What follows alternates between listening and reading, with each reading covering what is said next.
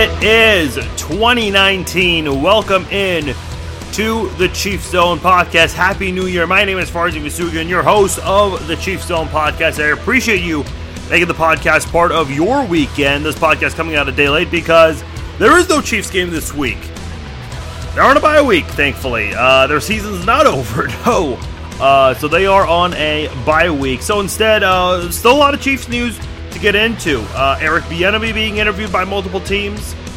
Declined one of those teams that requested to interview him. I'll tell you all about that later on. But also kind of an interesting note about the Andy Reid coaching three, uh, coaching tree. Excuse me. Something very interesting about that that we need to get into here on this episode. Chiefs did host a cornerback last week, but did not sign him. How are the Chiefs going to do defensively with this team going in? Also, very interesting note about this Chiefs offense. Obviously, a historic season, third highest scoring team in NFL history, but something really impressive comes with this offense that nobody has mentioned. I'll tell you what that is.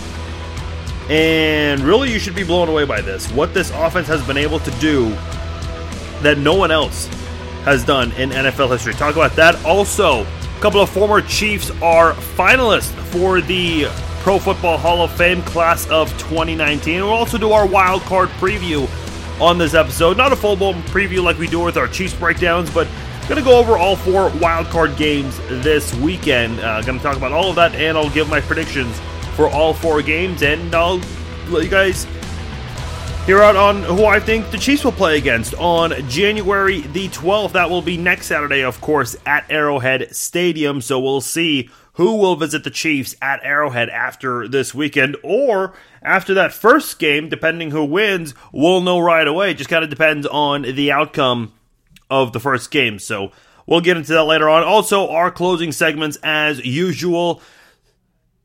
Bunch of bunch of drama in Pittsburgh.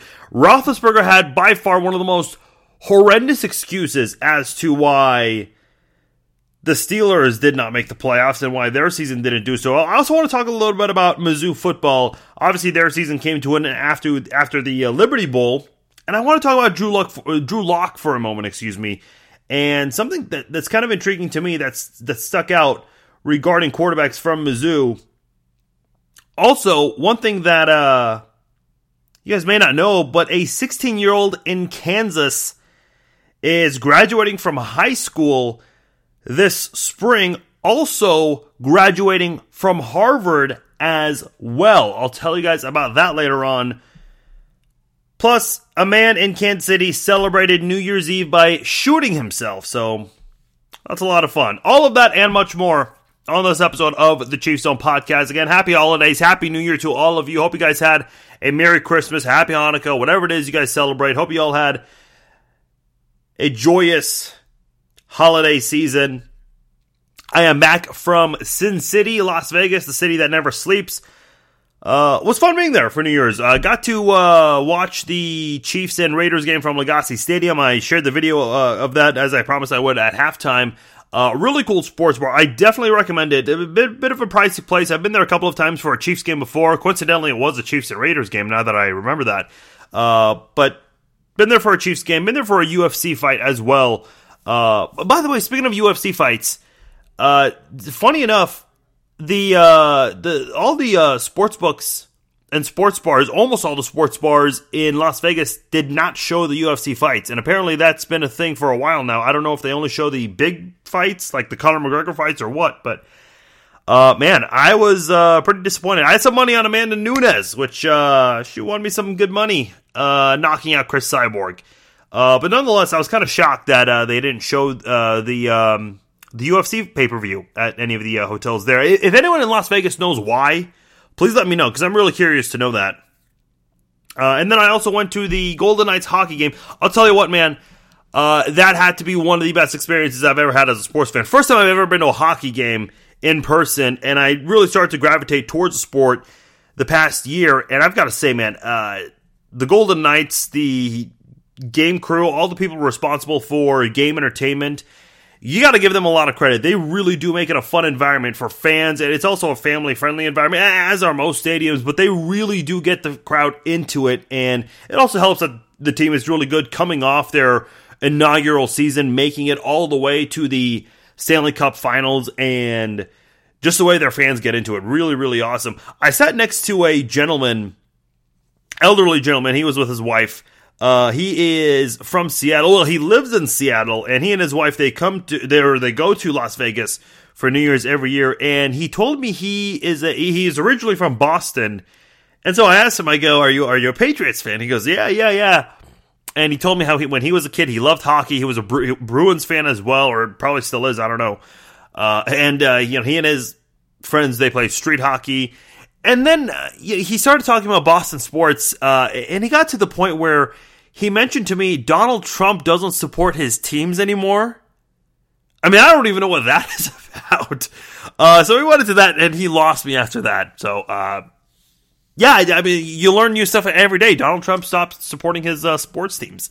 Uh, I don't know. I guess every athlete, I mean, an athlete from every major sport protested during the anthem. So I guess that triggered him. I don't know, but. Nonetheless, uh, that was a fun trip. Now back in Kansas City, and it is a Chiefsless week, but for good reasons, of course. I, I, was thinking about that. I mentioned this, I alluded to this uh, just a moment ago, but I thought about this uh, before I recorded the podcast. Man, if somebody told me before the season that the Chiefs were not playing on wild card weekend, I mean, there are one or two assumptions you could make. Number one, they've got a bye week, or their season is over. And I'll tell you what, man, I did not think this Chiefs team was going to get a first round bye. I thought they would have maybe gotten a four seed, maybe three at best. But I think, like a lot of people, I had the Patriots and the Steelers as normal frontrunners. By the way, I had the entire AFC correct in terms of which six teams would make, make it to the playoffs, with the exception of the Steelers. It's the Colts who are in the playoffs instead of the Steelers. So I got to pat myself a little bit on the back with that one. Not, not perfect, because obviously I, I didn't go six for six, but came pretty damn close to that. Uh, had all the uh, uh, playoff teams uh, with the exception of one. I was a complete mess with my NFC predictions. I had the Packers. I had the New York freaking Giants, which I'm never picking them ever again. The New York Giants are like Nick Foles. You just don't know which team shows up or which player in the case of Foles. Uh, so I, my, my, NFC side is a complete mess. I don't even want to go over that one. Uh, definitely did not have the Cowboys in it. the Eagles, yeah, I had the Eagles, but I can't. I don't I can't remember if I had the Chicago Bears or not. I want to say I did after the Khalil Mack trade, but I can't remember for sure. Uh, but my Super Bowl was Rams over Texans. I actually had the Texans beating the Pats and Foxborough for the AFC title game. Obviously, that is not a possibility. Uh, whereas if the Colts win, then we know right away the Colts and Chiefs play. If the Texans win, then we know right away that the Texans are going to go visit the Patriots because the highest seeded team will visit the number two seed. Therefore, the winner of Chargers Ravens ends up going to Arrowhead. So, obviously, you're not going to get Texans Patriots in the AFC title game. I will say this, I, and I, I talked about this on the last podcast. I'll say it again. I'm getting a lot of questions from people, emails, social media posts, whatever. People are asking me who who uh, who do you want the Chiefs to play in uh, in the divisional round. And who do you want the Chiefs to go up against in the Super Bowl? Well, listen, if you're going to a- ask me who I want the Chiefs to go up against in the Super Bowl, I want them to face the worst team in the NFL in the Arizona Cardinals. But obviously, the worst team is not going to play in the Super Bowl. I get what fans are trying to ask here. They're basically asking who is the which NFL team is the easiest to beat. Folks, I'm just going to say this right now. There are 12 teams that still have their seasons active at this point. There are no easy teams at this point. Last year, the Philadelphia Eagles, that was everyone's easy team. Everybody wanted to play the Eagles because they were using their backup quarterback in Nick Foles. Yet, they kept advancing further and further. They were underdogs in all three of their playoff games in the divisional round, uh, the conference title game, against the Vikings and in the Patri- in the Super Bowl against the Patriots. They completely destroyed the Vikings, a team that was coming off such a miraculous win over the Saints. And then in the Super Bowl, obviously uh, that Philly special was kind of the Pederson sticking it to, to Belichick saying, hey, look, you want to throw to the quarterback? We'll do it better than you guys did. And ultimately, the Eagles won the Super Bowl, and they were the heavy underdogs in all of those games, uh, in all three of those of those games. Look at the New York Giants in what year was it? 2007. They didn't have a very good season. Eli Manning didn't have a very good year in 2007. Yet, the further and further the Giants went, they defeated teams who they lost to in the regular season in the playoffs. They defeated the Cowboys, who they lost to twice. They defeated the Packers, who they lost to in the regular season, and they lost or they beat the Patriots in the Super Bowl, a team who they lost to in Week 17. Which the Patriots kept their starters because they were going for. Uh, a, a, historic moment to go undefeated and a few records to be broken uh, such as total yards, uh, receiving touchdowns, passing touchdowns, uh, all the nine right there going in favor of the Patriots, of course. But the Giants overcame all of those teams uh, who they lost to in the regular season. And yet, the Giants were still viewed as the easy team in the playoffs that year. Fast forward to a couple of years later, when the Giants once again were in the playoffs, they had actually the worst record, the fewest wins among all 12 playoff teams in 2011, yet they still, once again, against the same exact team, they won the Super Bowl. So look, I'm not going to sit here and underestimate teams. I know a couple of years ago, the Raiders went into the playoffs without Derek Carr and without their backup, so they had their third string quarterback. Oh, okay, in cases like that, look, Nick Foles actually had starting experience before. But the Oakland Raiders, I mean, they're a team that they used their third string quarterback a couple of years ago. So that you can obviously, and again, I, I, hate to use this term, but in certain cases, you just you just know when a team is not going to win. And obviously, the Raiders got destroyed in that; they got shellacked by the Texans in the playoffs. So here's my answer to you: Who do I quote unquote want the Chiefs to play in the divisional round and in the conference title game and in the Super Bowl? I don't know, but what I can tell you is if they if they make it that far, that team is pretty damn good. So let's not sit here and talk about who we quote unquote want. Now, if you want to face the Chargers and the Patriots for revenge, okay, I understand that. I think that's a different case. But if you want to face a certain team because they're easier to beat, folks, breaking news to you right now.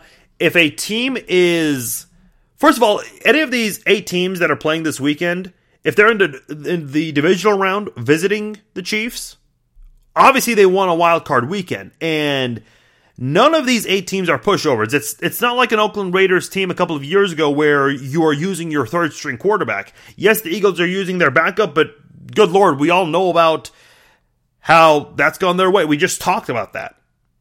So I'm not going to sit here and entertain the idea of who I think is quote unquote easier for the Chiefs to play against because, quite honestly, there is there's never an easy team among the 32. Sure, there are teams that are worse than others, but there's never an easy game to win in the NFL. There just isn't. Wins never come easy in the NFL or in any sport.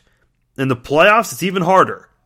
I, I, I get it. Certain matchups do look favorable to you, but whatever your placement was in, I mean, the, the, let me just put it this way to you 50 touchdowns and 5,000 passing yards by Patrick Mahomes.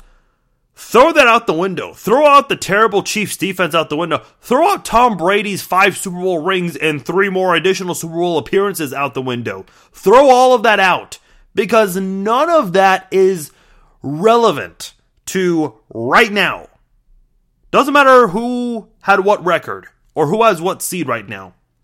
Because the number one seed does not always make it to the Super Bowl. Although I will say the past five number one seeds from the AFC have made it to the Super Bowl. So if you like patterns, I don't, but I always bring it up for those who do like that kind of stuff. Uh, again, when, I say it's not relevant, sure, you know, how, how a team got to the point they are at right now, sure, that definitely was going to play a role, and we're going to use their success from this year as evidence as to why we think a team will win or lose. Don't get me wrong on that end. But I'm not going to sit here and use history or any of that to determine uh, you know how a team's going to do or which matchup's going to be uh, you know quote unquote easier. I, I just really don't like that. And again, people are asking for who who would be easier to beat. I mean, are you expecting the Arizona Cardinals? Are you expecting the Oakland Raiders to be in the Super Bowl or in the or in the AFC Championship game? I I, I you you you're not going to get those quality teams. So no team is easy at this point. Want to get that out of the way because I do hear a lot of fans talking about that. Now, as I mentioned, I was in Vegas over the weekend and I came across a lot of sports fans in Las Vegas. Obviously, and by the way, I didn't realize this, but Vegas apparently is it's a very busy time during uh, the NFL playoffs and for the Super Bowl. Had no idea that was the case. Uh, but I guess the fact that the Raiders are going there and it's slowly becoming a, a, a bigger sports town, the Golden Knights, they're a big deal over there. The Raiders, I, listen, I'll say this about the Raiders. I get that a lot of people in Vegas probably didn't watch hockey before, so they just, the Vegas uh, Golden Knights just became their team, whereas the Raiders, they might not get everyone's attention in Vegas because the NFL is obviously the most popular sport in the United States. So everyone already has an NFL team in Vegas. But if the Raiders do what the Vegas Golden Knights did in their inaugural season, people are going to gravitate towards that Raiders team in Vegas. They, they just will. And obviously, it's a new stadium. People want to check out the new stadium in their own backyard. Uh, a, a, a, a city, a stadium that could potentially host a Super Bowl very soon.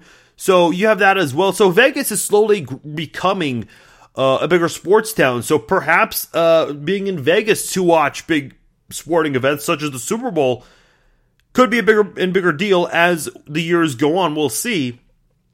But I came across a lot of sports fans over the weekend, and you know they of course saw the Patrick Mahomes jersey. Came across a few Chiefs fans, had some nice discussions with them. But I talked to a few people, and, they said, "Man, your, your quarterback's pretty good." And you know, I tried to play it cool. I didn't want to come off as this guy who's been in sports media and hosts a podcast. I didn't want to come off like that. But I said, "Yeah, but our defense isn't that great." And you know what? A lot of Chiefs fans are saying that. That, yeah, sure, the offense is great and all, it's nice, but our defense is going to be our, our, our, biggest liability. They're going to be the Achilles heel in that divisional round in uh, about, a, about a week. And here's what a lot of people responded to me with when I mentioned the defense. They said, We'd rather still have your football team. You guys have the best quarterback in the NFL. You guys have the best offense in the NFL. Arguably the best receiver tight end duo in the NFL and Travis Kelce and Tyreek Hill. Tyreek Hill eclipsing the 1,300 yard receiving yard mark. Travis Kelce, he broke the record for most receiving yards by tight end in NFL history, which an hour later it was broken by George Kittle. So you've obviously got that going for you. A lot of people just have this notion in Kansas City, that is, and I'm talking Chiefs fans, that although the offense has done wonders for this football team. The defense, even though they have 52 sacks, uh, which is leading the league, tied with the Steelers in that category, if I'm not mistaken, this is still a football team that fans are scared of because of the defense's performance. 31st in the NFL. 24th in points surrendered. Obviously, that number improved a little bit because they only gave up three against the Raiders. Now, I brought up some of those concerns to other fans I came across in Vegas, and they all said, Brother, why are you so concerned? You've got Patrick Mahomes. We'd still rather have your football team. Let me just say this, folks. I know the Chiefs' defense has been terrible this year, even though they've had some bright spots on that defense. But this is a football team that has the number one seed in the AFC. All 15 other teams in the AFC would gladly swap records with the Chiefs. Now, the Chargers have the same record as the Chiefs, but obviously the Chiefs had the tiebreaker over the Chargers, so that gave the Chiefs the division and the conference, obviously. So for us to sit here and be so concerned kind of makes me wonder.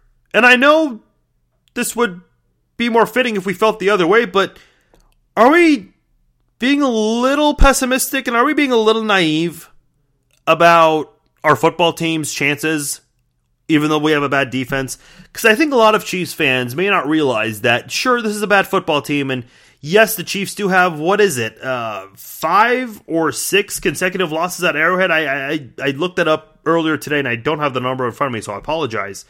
Uh, but it's a it's a terrible number, five or six, whichever way you look at it. It's it's not good, and Chiefs fans don't want to hear hear about that. They and they look at that and they feel bad about their chances, and uh, they, they they just have that negative outlook on this football team. Let me just say this, and I uh, I said this before. I've said it many times, and I'll continue to say it again. It doesn't matter what history says. I don't care that Tom Brady has been to eight Super Bowls. That has nothing to do with 2019. I don't care that the Chiefs have a record, an NFL record for a losing streak in the playoffs at home. That has nothing to do with 2019. And as far as I'm concerned, Patrick Mahomes never started any of those games that the Chiefs have lost at Arrowhead in the playoffs. And listen, even if you don't have Patrick Mahomes, the tables have to turn at some point, right? And, and look, the the three quarterbacks who are the only ones to have 50 touchdowns and 5,000 passing yards, Manning, Brady, and Mahomes. Let me just break something to you guys. It helps that you have a quarterback like, like those three right there. There's a reason why Peyton Manning has been to four Super Bowls. There's a reason why Brady's been to eight. There's a reason why people believe Mahomes could follow their paths. However, you don't have to have Tom Brady, Peyton Manning, or Patrick Mahomes to win a Super Bowl. It helps. Don't get me wrong, it helps, but that's not the end all be all. The Baltimore Ravens won a Super Bowl with Joe Flacco, who had one amazing postseason, and that was it in his career. The Giants won two Super Bowls with Eli Manning, who a lot of people are saying probably the worst quarterback to ever win a Super Bowl, let alone doing so twice. Nick Foles helped the Eagles win a Super Bowl and won Super Bowl MVP. Could possibly happen for a second year in a row. Funny how the cards fall, but that's just the possibility that we're facing right now. So again, you don't have to have Manning, Brady, Drew Brees, Patrick Mahomes, or any of these other big name quarterbacks. Look at Andrew Luck. I know he's missed a couple of years of football, but he's arguably been one of the best quarterbacks in the NFL since being drafted, and he's yet to play in a Super Bowl. You don't always see the high caliber quarterbacks playing in the Super Bowl every year. You just don't. You don't always get that. Cam Newton went to a Super Bowl, and he has been, I don't want to say above average. I mean, sure, he has been above the average line, but uh, he's certainly been more than above average. But he hasn't been elite either. He hasn't been like a top five quarterback either. That's another thing to keep in mind.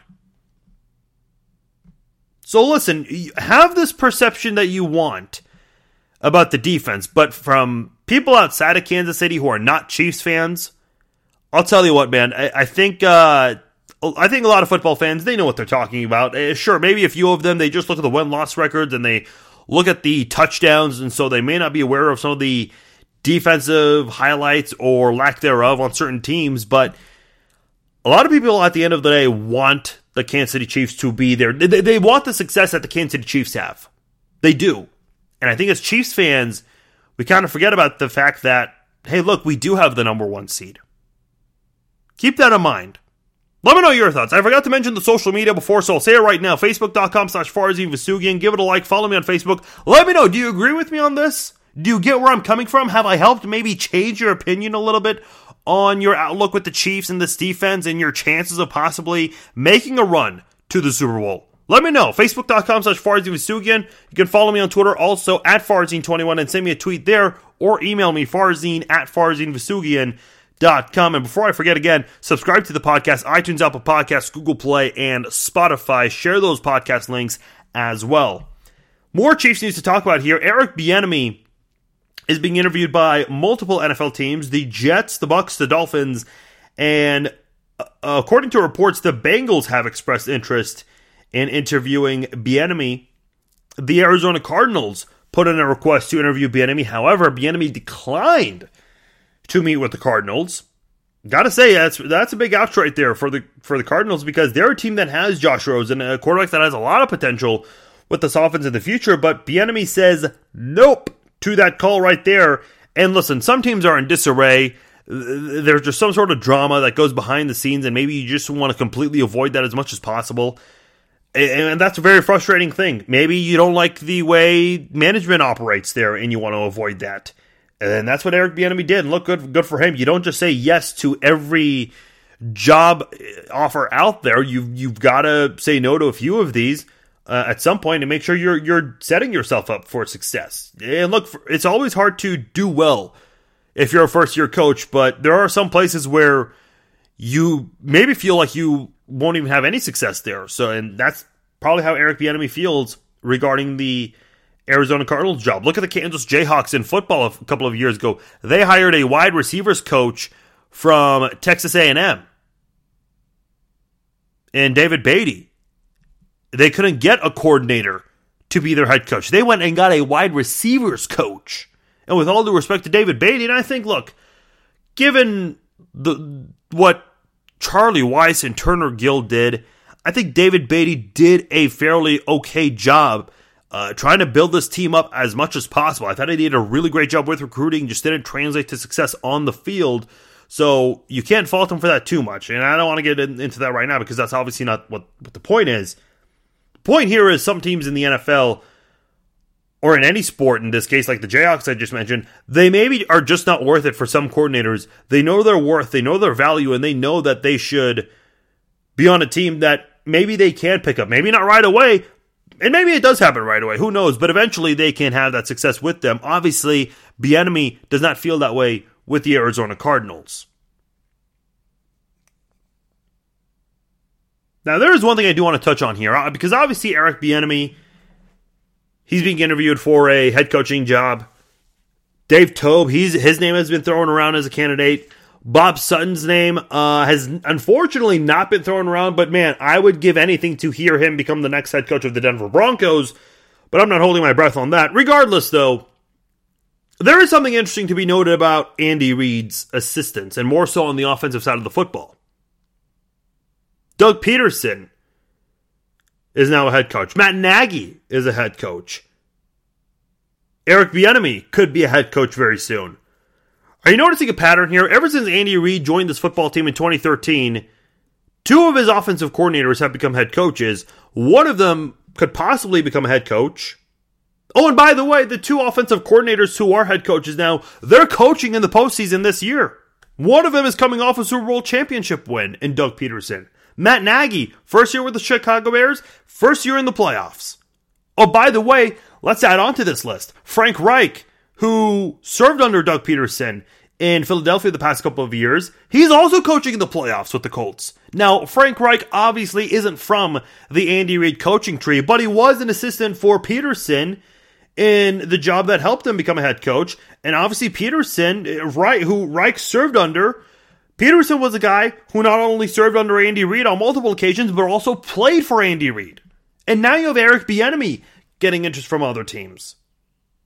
Is there an Andy Reid takeover coming to the NFL? Okay, folks, I get it. He's never won a Super Bowl before. Maybe it happens this year, but we'll see. But for right now, he's never won a Super Bowl. Yet at the end of the day, NFL teams are copying Andy Reid. If you remember last year against the Patriots and the Eagles, the first two games who the Chiefs played against and defeated, the Chiefs ran a lot of unique plays that no NFL team has ever ran before. And what happened after those first couple of weeks? Well, it turned into a copycat league. A lot of teams in the NFL started running the plays that the Chiefs were running. The pitch to the tight end and Kelce, sometimes Demetrius Harris, that, that, that kind of a weird trick play right there. Other teams started running that play right there. This year, in week one, the Chiefs had the touchdown passes to De'Anthony Thomas and Tyreek Hill on a sweep toss. And other NFL teams in college and the NFL started running that play. And there are other coaches out there who are doing things that teams mimic, but not as much as they try to mimic Andy Reid. And now with your offense with Patrick Mahomes, and obviously, look, there's a thing in Patrick Mahomes that you cannot coach, and that's his arm strength. You just cannot coach that. That, that that's just gifted to you as a human. It just is. But that doesn't mean you can't duplicate his success elsewhere. Now, obviously, Doug Pederson has zero familiarity with Patrick Mahomes. Matt Nagy, a little bit of familiarity with Patrick Mahomes. Eric Bieniemy, lots of familiarity with Mahomes, being his offensive coordinator in his first year as a starting quarterback. Now, Frank Reich obviously has zero connection to Andy Reid and Patrick Mahomes, but he learned a lot from the guy who served under Andy Reid. So here's who you have in the playoffs. You got Andy Reid. And then you got Doug Pederson and Matt Nagy. And under Doug Pederson, you've got Frank Reich. Among the 12 playoff teams, a fourth of them have some sort of an Andy Reid tie in there. And now you've got Eric Bieniemy, who is one of the favorable candidates to become a head coach this offseason. Now, again, I don't know if an Andy Reid takeover would be a proper phrase here, but I don't think it's an accident that since 2013, two, possibly three offensive coordinators are getting picked up from Andy Reid's team. I don't think that's any accident. Look at the Eagles. They hired Chip Kelly and they fired him. Guess what they did? They went back and got an assistant from Andy Reid, a guy who they fired. So that tells you, and obviously they won a Super Bowl, so they're happy about that. But that just tells you how highly, even a team that fired Andy Reid, they want Andy Reid's type of style back in Philadelphia. And obviously it led to a Super Bowl win. A lot of luck there, of course, with the injury situation, but you get the idea. This is something that a lot of teams would love to have happen to them. Uh, look at the Patriots. A lot of people thought the Patriot tree was going to become a thing. I mean, gosh, uh, if I can just give some examples, really easy examples right here. Charlie Weis was the head coach of Kansas. We just mentioned his name a moment ago. And Romeo Crennel was the head coach of the Kansas City Chiefs. Now we've seen other head coaches elsewhere. Josh McDaniels, he's likely going to get a second chance despite what he did last year. Uh, uh, his name escapes my mind right now, but the defensive coordinator last year for the Pats, uh, it's bothering me right now. Can't get his name. Uh, Beard guy. Uh, gosh, can't can't think of his name. Uh, Detroit Lions head coach Matt Patricia. Matt Patricia is. Uh, he, I mean, he was obviously being touted for a while. A lot of people wanted to get him, and he finally left New England and got a head coaching gig. So you have a lot of these assistants in New England and Eric Mangini, another one. Guys who have gone out there to become head coaches, and really all of them have failed except for Bill O'Brien in Houston. I mean, is there anyone from the Patriot tree that's actually succeeding right now, not named Bill O'Brien? Because I don't think there is anyone that is worthy of, of that discussion right now. You look at the job that former Patriots assistants have done, has it worked out? You look at the job that former Chiefs assistants have done in Andy Reid and Doug Pederson. Obviously, far more success than guys from the Patriot tree, which I never thought would have been a possibility, but here it is. That's the reality of it. Doug Pederson has a Super Bowl win. Matt Nagy, in his first year as a head coach, is in the playoffs, and Andy Reid probably has the best team he's ever had in his uh, all of his years of coaching. He just recently surpassed Marty Schottenheimer for most wins uh, in NFL history by a head coach. So you see the pattern here and the direction where this team is going, and now everyone wants to have the, uh, Andy Reid's assistants. Unfortunately, they don't want the defensive assistant. Uh, although I will say, I, I think uh, Emmitt Thomas he he should sit, take some responsibility for the defensive struggles this year. But even then, uh, former interim head coach for the Atlanta Falcons and a guy who a lot of defensive backs have blossomed under. So uh, you, you obviously I'm referring to uh, Bob Sutton, of course, to be taken out of Kansas City, but we we know that's not going to happen. The point is, even without that, you still have a lot of success with uh, the offensive guys, and there's a reason why a lot of uh, NFL teams want to uh, reach out to those guys and interview them for head coaching gigs. And by the way, let me just say this. Lots of Chiefs fans are angry because they think this is going to create some major distraction. Folks, this is not going to be a distraction. I'm telling you right now, there is zero distraction. There's I'm not in the locker room when the doors are shut after Chiefs practices, but I can tell you guys right now there is 0.00% of stress from the players about Eric Bieniemy's future. L- listen, they understand it's a business. Assistant coaches, their goal is to become head coaches one day. So no one's taking this personal. And people are saying, well, they should wait until after their team gets eliminated, which hopefully the Chiefs don't, and it's after the Super Bowl. Folks, if teams wait that long, then they fall behind the eight ball and other head coaching candidates get picked up and you know they've got to get answers from these guys it, it, it's obviously a verbal answer we know what happened with the josh mcdaniel situation but that's a one-off that we've never seen that happen with any other team before now, let me say this. The other concern is the Chiefs traded Alex Smith when two other teams were still playing for a Super Bowl. Now, by all means, I don't think the Patriots nor the Eagles had any heavy interest in Alex Smith, so I don't think they're stressing over that. However, I think it does kind of beg the question of are we now going into a mode where everyone just wants all these teams that are without head coach, they want to get that head coach named as fast as possible and obviously they're hoping their season ends soon because now look, if their season ends soon, that head, the potential head coach could come over, start working on his offensive staff and maybe even pull out a trade like the Chiefs did last year with Alex Smith.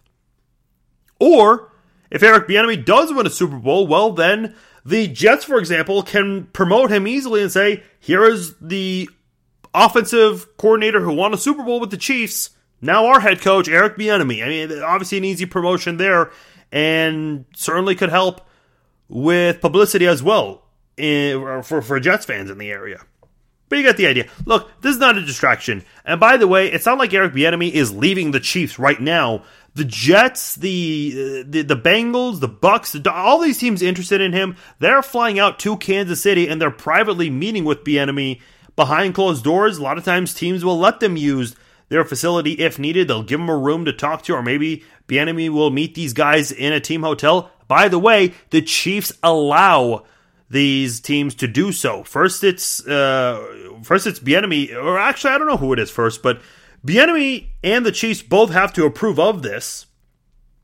And then the meetings happen. So again, keep in mind, NFL team, not just the Chiefs, but all of the teams that have a coordinator who are receiving interest, generally they allow uh, their coaches to do interviews. Josh McDaniels has been doing interviews the past couple of years. And I don't think that's caused any distraction for the Patriots. Past two years, they're coming off Super Bowl appearances. So I don't think it caused a distraction. I think fans are just looking for some sort of an excuse as soon as if their team loses. So everyone just lay off that because it's certainly not a distraction. And by the way, if Eric Bieniemy does leave, a lot of people are excited for the possibility of Mike Kafka to be the offensive coordinator to replace Bieniemy. He was drafted by Andy Reid in 2010 in the fourth round. Which again, uh, another quarterback under Andy Reid, Doug Pederson was the other one, and of course became his offensive coordinator. Mike Kafka could be another guy, just like Doug Pederson. Uh, Peter, excuse me, Kafka was mostly a practice squad QB, didn't play a whole lot, uh, but has become a very good assistant coach, and he turns 32 years old this offseason. He could be an offensive coordinator. To give you an idea, Eric Bieniemy turns 50 in August and could be a head coach. Doug Pederson led the Chiefs, or he left the Chiefs, excuse me, right before he turned 47 or 48. He's 50 now. And his birthday is at the end of this month. Matt Nagy, in his first year with Chicago, he turned 40 last April. So to be 32 years old and to be in this position for Kafka, who could easily be playing if he had a successful playing career, uh, but he found his calling uh, and is obviously doing a much better job as a head coach and could be an offensive coordinator at 32 years old. So that's something that Chiefs fans should definitely keep an eye on, and I think that could become a big discussion once and if Eric Bieniemy accepts a head coaching job elsewhere. No injury news this week with Spencer Ware, Sammy Watkins, nor Eric Berry because the Chiefs are not playing. Therefore, there won't be an injury report that will be released. However, we will know much more next Wednesday. And on Thursday's episode, we will discuss what's been going on with Spencer Ware, Sammy Watkins, and Eric Berry in our preview podcast against either the Chargers, Ravens, or Colts, one of those three teams. And we'll know much more about those three as we get closer to that. Howard Balzer, who is the president of Pro Football Writers of America, he tweeted uh, and he reported that cornerback DeAndre Elliott reportedly visited the Chiefs last week. He has not played since 2016, where he had eight tackles in 13 games for Seattle in his only season playing. And look, I know that's not a very exciting player to be, bring in, but who are you expecting the Chiefs to host? Stephon Gilmore? Chris Harris? Marcus Peters? No, you're not going to get top 10, top 20, or even top 50 cornerbacks. You're going to get cornerbacks who maybe haven't played in a long time. Maybe they have a little bit of experience, but not a whole lot. That's just the reality of it this time of the year. I appreciate the Chiefs making an effort and at least considering somebody because that is a position that needs some help. Charvarius Ward, okay, made some strides as, as a nickel cornerback against the Raiders. And I get it's the Raiders, but it's a it's a Raiders football team offensively that's done very well and Derek Carr, 11 games in a row, did not throw a pick, and he threw two against the Chiefs. So I think Charvarius Ward did some good things in that football game to help the defense. And I know Dan Sorensen, he got an easy pick six because the tight end wasn't even paying attention, just basically gave up on the play. But you never apologize if a player just quits on his offense. You just don't. Uh, and obviously, Sorensen did what he needed to do rather than lying over and saying, hey, look, they're screwing up, so let's give them. No, you don't do that. You obviously do what you got to do when he got the pick six. And a lot of times when there's miscommunication or whatever, that's actually how a lot of teams get through a player. That's how big plays happen. A lot of times it's miscommunication on an offense or a defense, and that's what you're supposed to do. Force a miscommunication and try to get through as much as you can. So, definitely nothing wrong with that at all. One other thing I want to discuss here uh, the Kansas City Chiefs, obviously number one in scoring, number one in total offense, they scored 565 points in 2018. As you guys have heard, the 565 points, that is the third highest in a single season by a team in NFL history. Now, the most impressive part about the total yards being number one in that and the 565 points, third highest in NFL history, the Chiefs ran only 996 plays from scrimmage. Now you might be thinking, that sounds like a lot. Yeah, it does sound like a lot. But compared to the rest of the league, the Chiefs were 23rd in the NFL in scrimmage plays this season. To give you an idea, the Baltimore Ravens had the most scrimmage uh, scrimmage plays, excuse me, this year with 1,135 plays. The Patriots were second with 1,073 this season. That's not a lot of plays. And you might be saying, and I got a lot of tweets from from people who said this when I posted this on Thursday. A lot of people said man, only 996 plays. Well, if the defense weren't so, if they weren't so terrible, the Chiefs would be better in total plays and time of possession. I said exactly my point. The fact that the Chiefs didn't even run 1,000 plays, yet they still did all of these things that no one's ever done before. When it comes to scrimmage plays among all 12 playoff teams, here are the rankings, and I'm not going to say the teams uh, they are well. I mentioned a couple of them, but they're first, second, third, fourth, seventh, eighth, eleventh, fourteenth, fifteenth, seventeenth, twenty third. Twenty third is obviously Kansas City because I mentioned that, and twenty eighth, which just to give you an idea, that's the Chargers. So among the twelve playoff teams, the Chiefs have ran the second fewest snaps this season. Yet they still put up 565 points this year.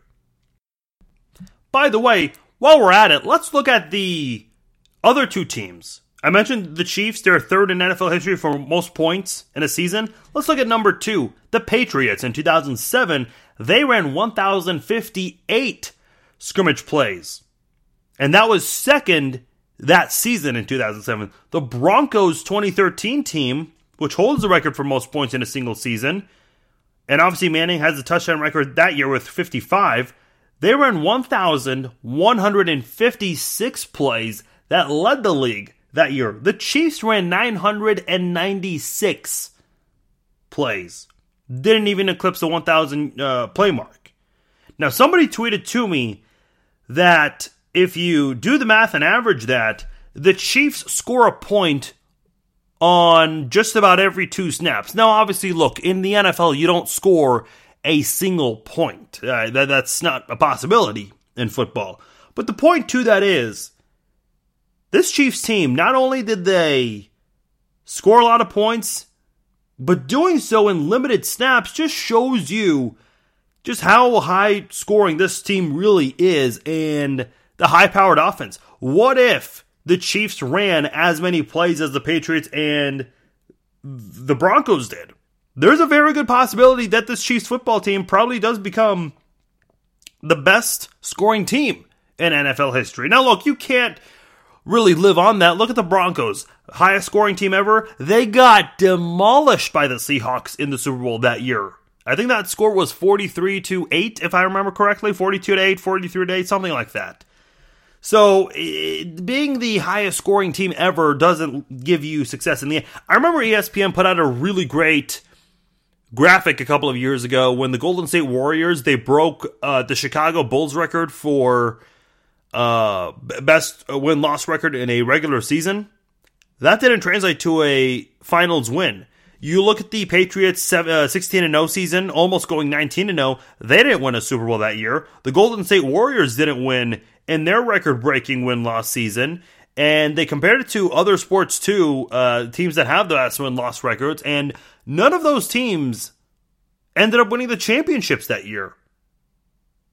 The player that is the MVP doesn't end up winning the championship. The, the player that has the coach of the year, offensive player of the year, defensive player, they don't always end up winning the championship. And listen, obviously you can't get that every year because more times than not, the coach of the year, MVP, the players of the year, the rookie of the, they're all on different teams.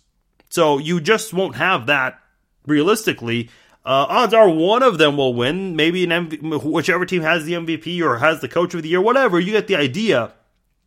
But it doesn't always pan out that way. So that's kind of interesting. The Chiefs, third highest scoring team in NFL history, doing so on very limited snaps. 23rd in the NFL this year on offensive snaps. Yet they led the league in points. Shows you a lot about this football team, and it's an area where everyone knows that this team can score quickly with Tyreek Hill, Travis Kelce, Sammy Watkins when available. But this really puts it into perspective, and quite honestly, I think it helps Patrick Mahomes' case as to why he is the outright NFL MVP. Final topic before we do our wildcard predictions the Pro Football Hall of Fame finalists are out, and there are 15 finalists right now, including longtime Chiefs tight end Tony Gonzalez, also briefly played for the Atlanta Falcons. Also, former Chief on this list, Ty Law, cornerback, although he is expected to be inducted as a Patriot if he does make the cut. Now, as I'm sure you guys know, there will be a cut that comes soon. Uh, but before I get into that, the list does include the recommended nominees of the Hall of Fame's con- uh, contributors and senior committees.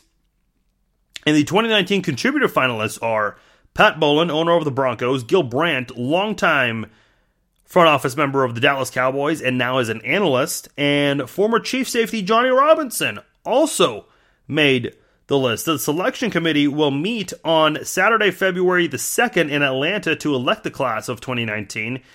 There is no set number on how many players will get in, but generally the numbers between 4 and 8 according to NFL.com. And the list will be trimmed from 15, which is what it is right now, to 10 and then to 5.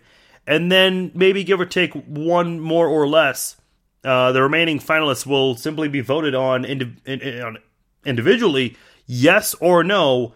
And that's how they get voted in to the Pro Bowl. And they must receive 80% of the approval of the positive votes to get inducted and that's only for the modern uh, era players. The senior nominees aren't part of that trim from 15 to 10 to 5. They they stay there regardless.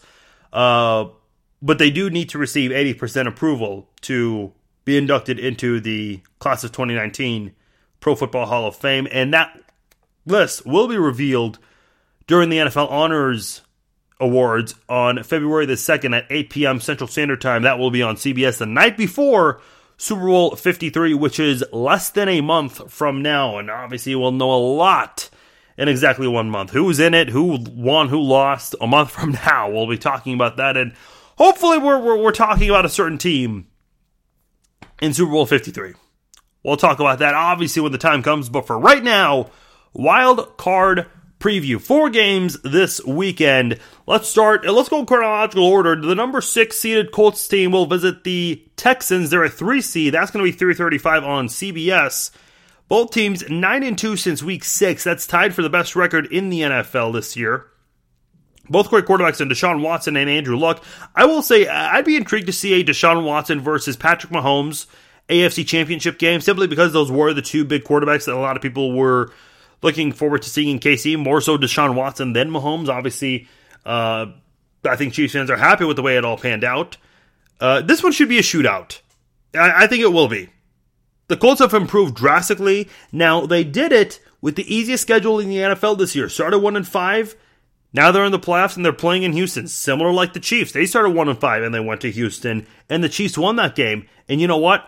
I think the Colts can prove that this is not a fluke. I know this Texans team is a lot different than the, the Texans team the Chiefs face. That team, the Chiefs face, they, they went through four quarterbacks, yet still won the AFC South.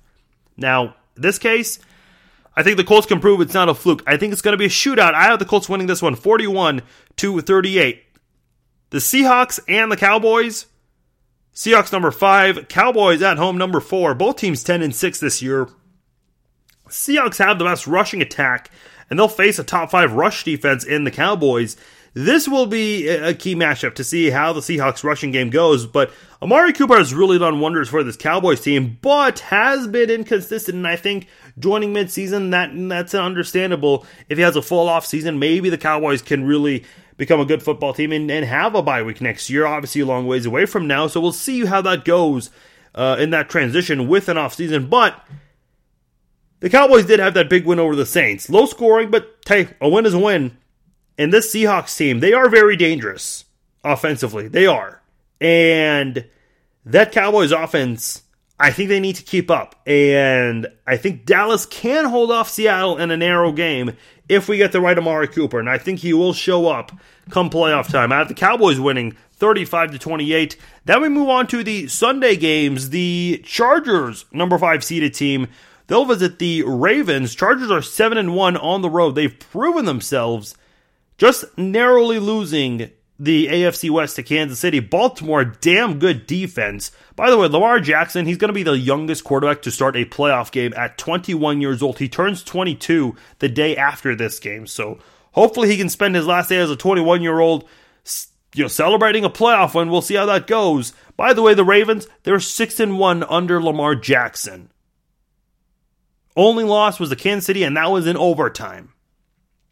And that was when that number one ranked defense fell apart against Patrick Mahomes. So if that number one ranked defense can hold off Mahomes and the Chiefs offense, maybe they're undefeated with Lamar Jackson. And I think a lot of people would be more inclined to pick this Ravens team moving forward. But they do have that little dent on their starting record right there, and that is that loss in Kansas City. Man, I've got to say, this is going to be a very close one here. This is going to be my game of the week. I really think this is going to be the best game this season. I've got the Chargers winning 24 to 17.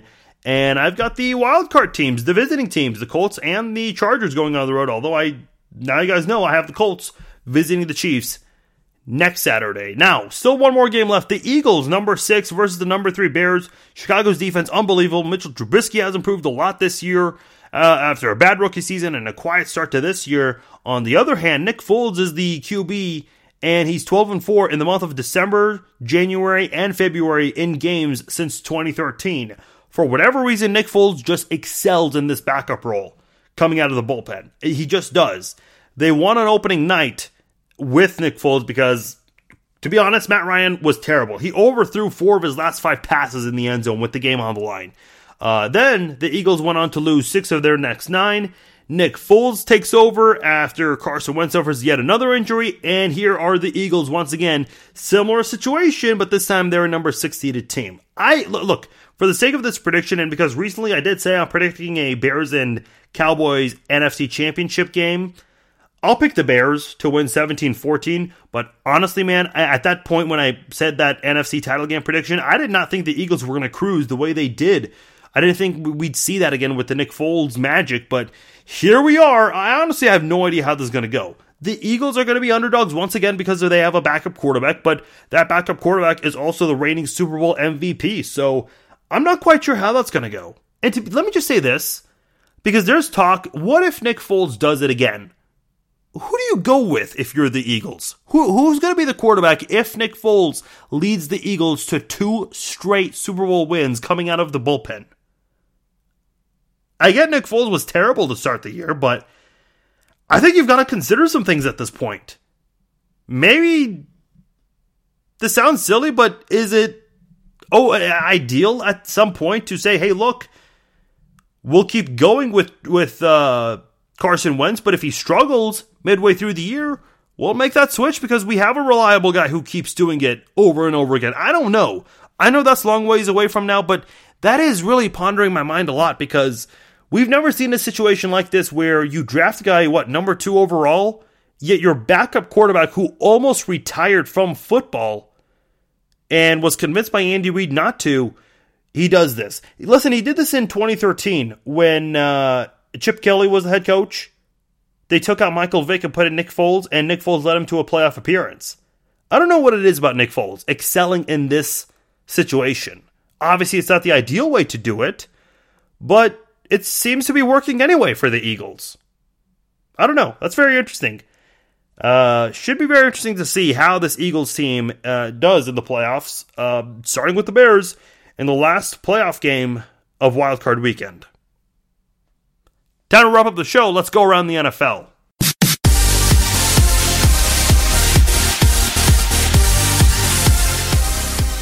This is funny. Ben Roethlisberger says Le'Veon Bell's distraction from not being with the team hurt the Steelers. Yeah, sure, uh, because the backup, James Conner, turned into a Pro Bowl, which erased any notion that the Steelers needed Le'Veon Bell. Uh, by the way, the Steelers were also 7 2 and 1 at one point in the year. I don't think Le'Veon Bell had anything to do with the Steelers falling apart in the second half of the season. Not one bit. You also had that draw against the Browns. And I get they didn't have Baker Mayfield, so they should have won. Even if they had Baker Mayfield, that's that's Baker Mayfield's NFL debut if he plays. You should still take care of him in that first game there. Blame it on yourselves, not a guy who didn't have anything to do with the football team. I mean, that's just terrible of Ben Roethlisberger. And now with this whole dramatic situation with uh, Antonio Brown and talks about how uh, Roethlisberger is the reason Todd Haley, former Chiefs head coach is out of Pittsburgh, I think there's a common denominator here, folks, and it's Ben Roethlisberger. It's not Todd Haley. It's not Le'Veon Bell. It's not, it's not Antonio Brown. It's Roethlisberger. And I think the Steelers need to move on from Ben Roethlisberger. Great career, but all good things must come to an end. Speaking of things coming to an end, could come to an end for Gregg Williams in his time with the Cleveland Browns. Uh, look, I'm kind of surprised that the Browns haven't made him uh, any sort of offer yet because this is a guy who did a really great job. And I get they have to go through the interview process plus the uh, uh, the, the rule um, Mahoney rule where you have to uh, interview a, a, minority candidate. But at the same time, I think Gregg Williams this is a guy who should be sought after for a head coaching gig. He's done a great job as a defensive coordinator, especially with the Browns.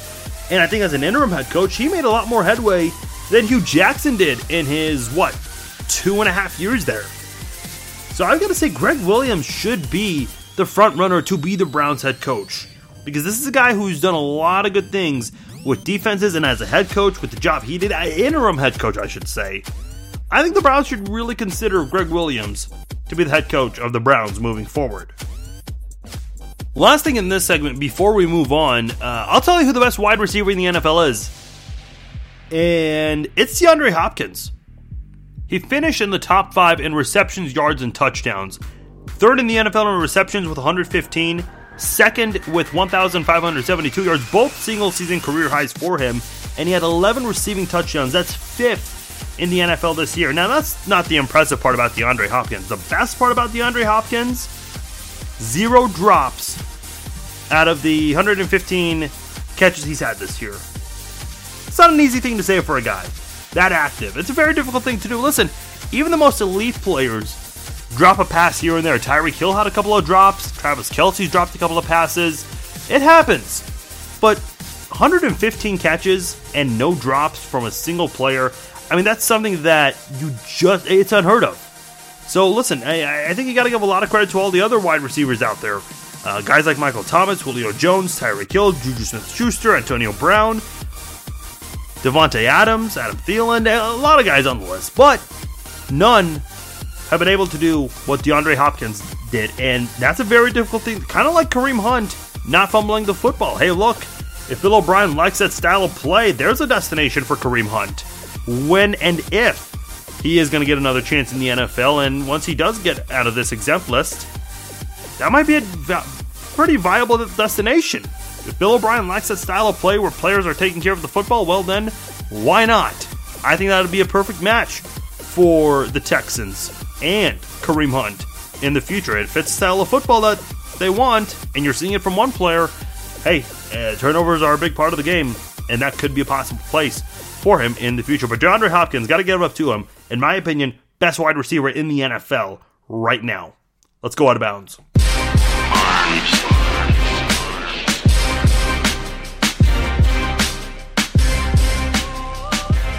All right, so I know the Missouri Tigers, they rallied in the Liberty Bowl, uh, trying to come back in that football game, and they tied it up at one point, uh, but unable to. Or actually, they didn't tie it up, but came pretty close, but fell short to the Oklahoma State Cowboys, 38 to 33. And a lot of people now wondering how will Drew Lock, the quarterback for the Tigers, how will he do in the NFL? He's expected to be taken in the top 10. And I'm thinking, wait a minute. I get it the transition from college to the NFL, it's different for a lot of players, their style, uh, you know, if they would fit the pro style play in the NFL.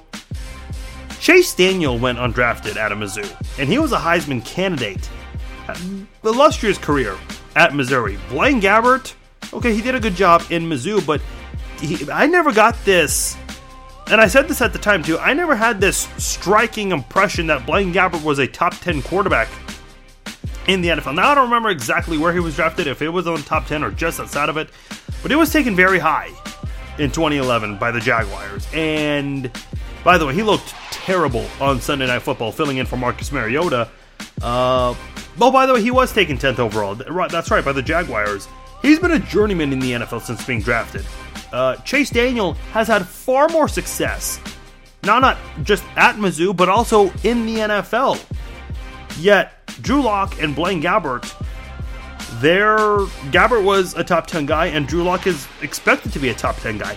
Daniel never had any of those comparisons. He never was mocked to be a top 10 guy, and on top of that, he went undrafted. Not quite sure what it is. Look, I'm not an NFL scout, but it does kind of shock me that, uh, that you know, you look at Daniel, who's had more success in Mizzou than Lock and Gabbert combined, yet Gabbert went undrafted uh, excuse me, uh, Daniel went undrafted. Gabbert was top 10, and Lock is expected to be a top 10 guy. I don't know. Just never made sense to me whatsoever. By the way, Kawhi Leonard of the Toronto Raptors, obviously his first year with the Raptors, had a chance to go to LA, didn't go there, but formerly with the Spurs, he returned to San Antonio for the first time when the Raptors and Spurs played, and he he's at the free throw line, and Spurs fans are chanting traitor and you could tell, I mean, Kawhi Leonard's the guy who just has, he's like Andy Reid. He has no facial expression, he shows no emotion.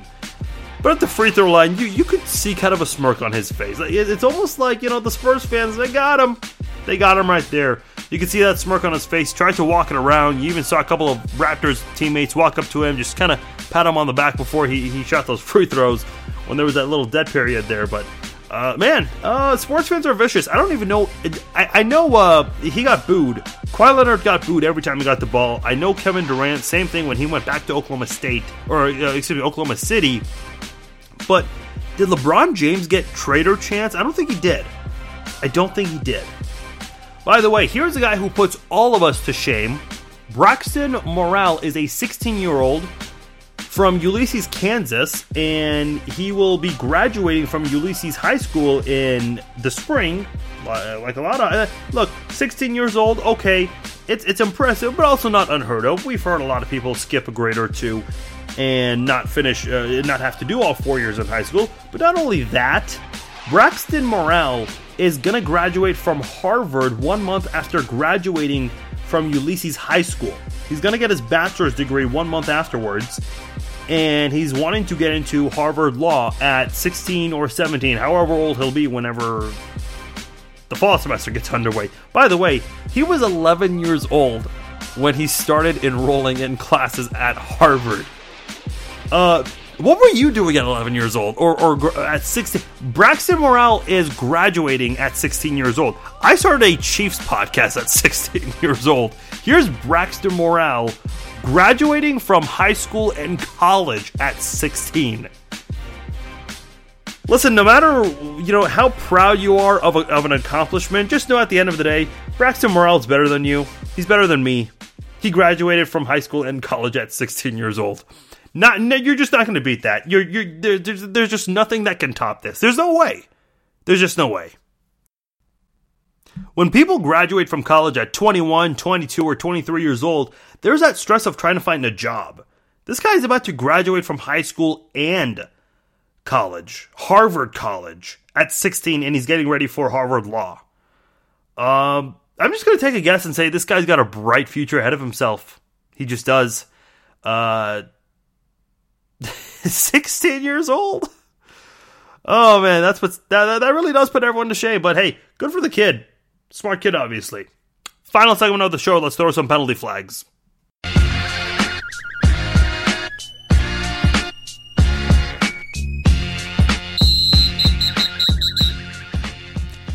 Oh boy, talk about ringing in the new year. A man shot himself while celebrating New Year's Eve in Kansas City, Kansas. He was preparing uh, to go outside at midnight to fire his gun in the air to celebrate because we all know that's a smart way to celebrate the new year.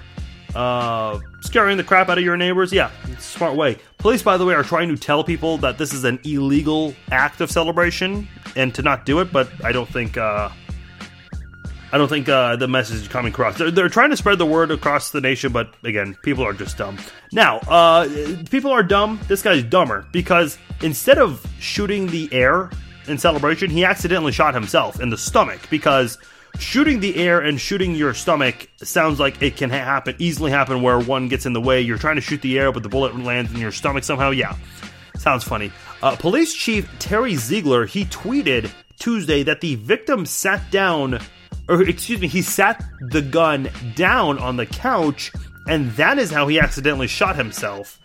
Zeigler tweeted that the man is expected to recover. Okay, I don't even know what my reaction to this is here is actually my re- immediate reaction. Why is this guy alive? Uh, clearly, God loves this guy. Now, did God grace him with brains? Clearly not, but you shoot yourself in the stomach and you're going to live. I, I mean, I, I don't want to sit here and do like a test as to, you know, if 100 people, if this happens to 100 people, how many survive? Because that's obviously not a safe thing to, to test. But my point is, this guy is going to live, and he's going to be very, very, very lucky that this is happening to him. This guy is cheating on life right now. Might not be the smartest guy in the world, but he's going to get a chance to maybe just be smarter next time. Because in three, less than 365 days, he's going to be in this position again where he can celebrate New Year's. Let's just hope he has a smarter idea of celebrating this time around. I, I, the guy is alive. Um, boy, uh, I mean, it's scary, but hey, good for him. I'm happy for him. Uh, this is actually not a funny matter. An Ohio doctor, look, neither is getting shot in the stomach. That's a very serious situation, but this one is terrible. An Ohio doctor is fired after an anti Semitic tweet surfaced and it includes a threat to give Jewish people intentionally, quote, wrong meds. Uh, her name is Lara Kollab. I hope I'm pronouncing the last name correctly. The tweets resurfaced from 2011 through 2017. Uh, the screenshots came up. And by the way, she seriously tweets like those 10 uh, year olds who intentionally misspell certain words and replace a letter with a number in attempt to come off as cool, yet you come off like a loser of epic proportions. By the way, she's 27 years old and graduated just last year. I'm 27. I mean, she's very young. Still a bright future ahead of her. Just graduated. She's now a doctor. Yet she had these tweets that she joked about in the past. Uh, worked at the Cleveland Clinic as a doctor, and they were very frightened by this and immediately terminated her. Uh, in her tweets, she talked about the God of one religion killing Jewish people and also referred to Jews as animals. Folks, I'm going to continue to say this uh, as many times as we need to. I'm shocked that people put this kind of stuff out there on social media. This is why it's important that if you have the time to do so, check back your old tweets. Maybe you said something completely outrageous that you've got to remove as fast as possible. Uh, you just never know what someone. Now, look, how did these tweets come up? Who had the time to find these tweets? I don't know. But at the end of the day, when you write things like this, it's a really bad look for not only yourself, but your brand, the company you work for. Props to the uh, the Cleveland Clinic for doing what, what they did. Uh, you, you can't have someone represent your company like that and say these kinds of things. I, she was probably joking, not not that it's funny, but uh, you you can't accept that. No one's gonna want to even come in to your office if you have those kinds of jokes out there on social media. That's not good at all. Not one bit. I don't know what it is. Why are people putting stupid stuff like that on social media? Why? I, again, I get this is the past, but there are people who still do this today in 2019. Now, look, we'll see who's dumb enough to tweet something like this in the first month of 2019, but hopefully, stories like this teach people a lesson to not tweet stupid things because they do come up. They just do. Okay, last thing I want to talk about here. I do want to talk about my Vegas trip one last time. Uh, there's a sports memorabilia store, and I'm not going to say their name because they don't deserve the attention. You can probably figure it out for yourselves if you've been to Vegas and if you're familiar with the city or any of these hotels. But they've got uh, two locations in the city. It's a sports memorabilia, very expensive, and it's not just sports. They've got autographs from celebrities, you know, popular movies, Star Wars, Marvel movies, uh, popular TV shows like The Walking Dead, Breaking Bad uh, Game of Thrones. You get the idea. I mean, they've got signed helmets, they've got signed movie posters, jerseys, uh, all that good stuff. So here's what I do I go into these stores and I know everything is overpriced. And by the way, every time I go there just to browse, I do it every time I go there just to see what they have. Uh, by the way, they had the Mahomes jersey front and center at two thousand dollars. His signed helmet fifteen hundred.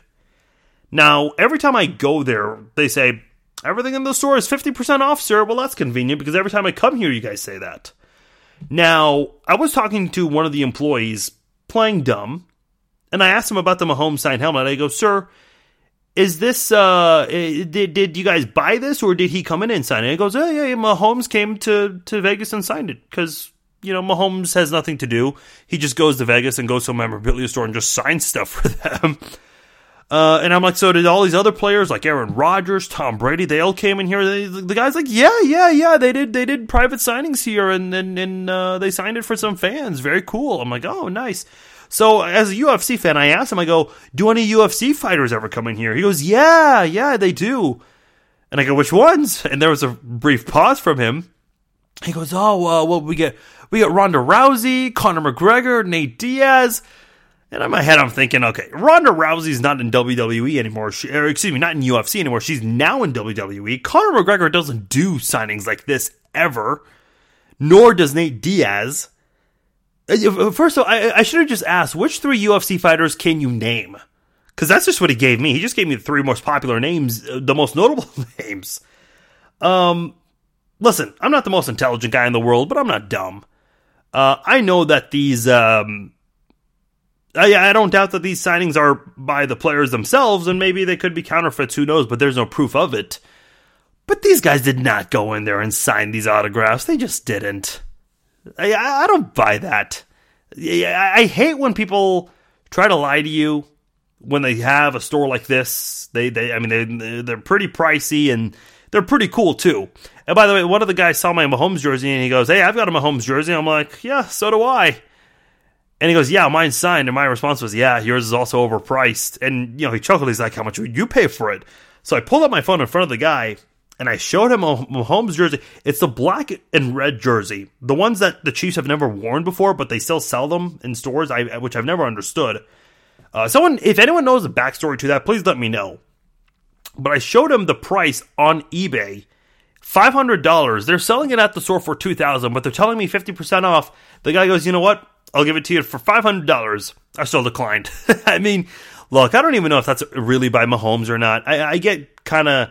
It's a cool. It's a cool place to just go around and browse, but I'm never going to buy things from that kind of a store because everything is overpriced, and you truly don't know if it's authentic. That's what a lot of times when you buy. First of all, you can buy these stuff online for way cheaper. I have found signed jerseys way cheaper. Signed 8 by 10s other signed memorabilia, signed items for much cheaper than stores like this. Uh, there are other sports stores out there in, in the Vegas area that I like to visit like this. There's one that uh, has um, uh, uh Metallica, a, a, big, big poster. Uh, every single person from Metallica signs it. $15,000. Who is buying these things? I'd be curious to know. I mean, I get it if you buy like a $100 or $200 item, but $15,000 for like a Metallica guitar, signed guitar or signed poster? I mean, that big of a thing, where do you put that in your house? I don't know. But man, I hate it when the, when people who run stores like that they lie to you and try to rip you off and they think they're slick. I did this. Um, there's a sports memorabilia store in Oak Park Mall. I'm not going to say the name of that store, but uh, they had the Royals World Series ring. Now, it was a replica of the World Series ring. Now, I played dumb, which I'm pretty good at. Uh, I, but I played dumb with the uh, with the uh, person working there. I go, "Is this a real World Series ring?" And the guy goes, "Yeah, yeah, it is." And so I asked him if I could see it.